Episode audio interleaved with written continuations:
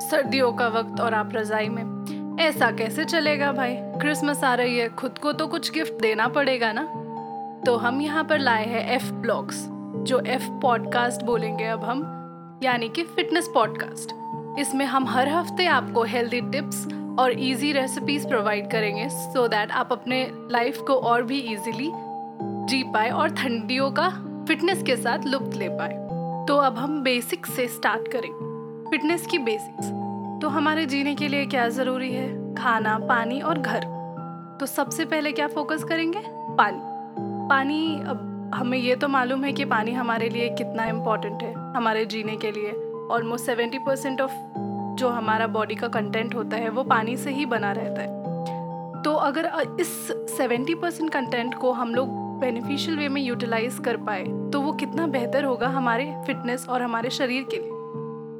तो अब आते हैं हम पॉइंट बाय पॉइंट कि आपको अपने वाटर को कैसे बेनिफिशियल वे में यूज़ करना है अपने बॉडी के लिए।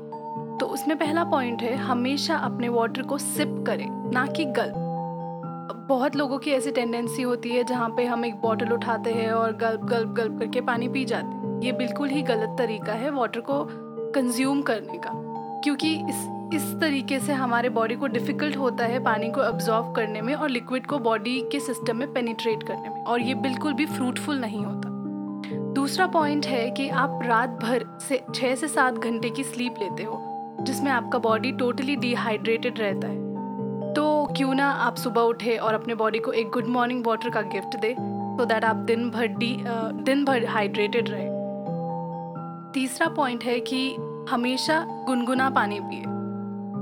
बहुत ही ज़्यादा ठंड या बहुत ही ज़्यादा गर्म पानी पीने से आपके डाइजेस्टिव सिस्टम में जो सेल्स होते हैं, वो उतने अच्छे से प्रोसेस नहीं कर पाते जितना उनको प्रोसेस करना चाहिए। और बॉडी का एक जो ऑप्टिमल टेम्परेचर होता है, वो डिसबैलेंस हो जाता है। सो so दैट हम, इसलिए हमेशा पीने पीने के लिए गुनगुने पानी का ही इस्तेमाल। किसी चीज़ की भी अति खराब होती है, इसलिए best way of being fit मतलब सबसे ज़्यादा अच्छा फिट रहने का तरीका यही है कि आप अपने बॉडी के सिग्नल्स को समझें।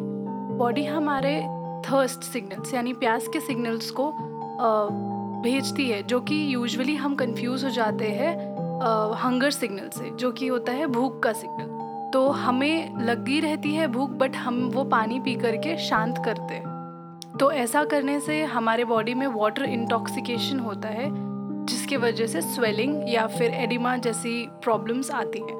तो हमेशा पानी आपको कितना पीना है, ये हमेशा आपको अपने बॉडी के हिसाब से समझना है, ना कि किसी और के कहने पे कि आप आठ गिलास पानी पीजिए या सात ग्लास पानी पीजिए तो वो हमेशा आपको अपने से ही समझना पड़े वाटर स्टोरेज तांबे में हमेशा करें। ये हमारे एंसेस्टर्स ने हमेशा बोला है कि हमें तांबे के वेसल में रख के पीना चाहिए, पर हमें भी, किसी ने भी ये रीज़न नहीं बताया कि तांबे में क्यों रख करके पीना चाहिए?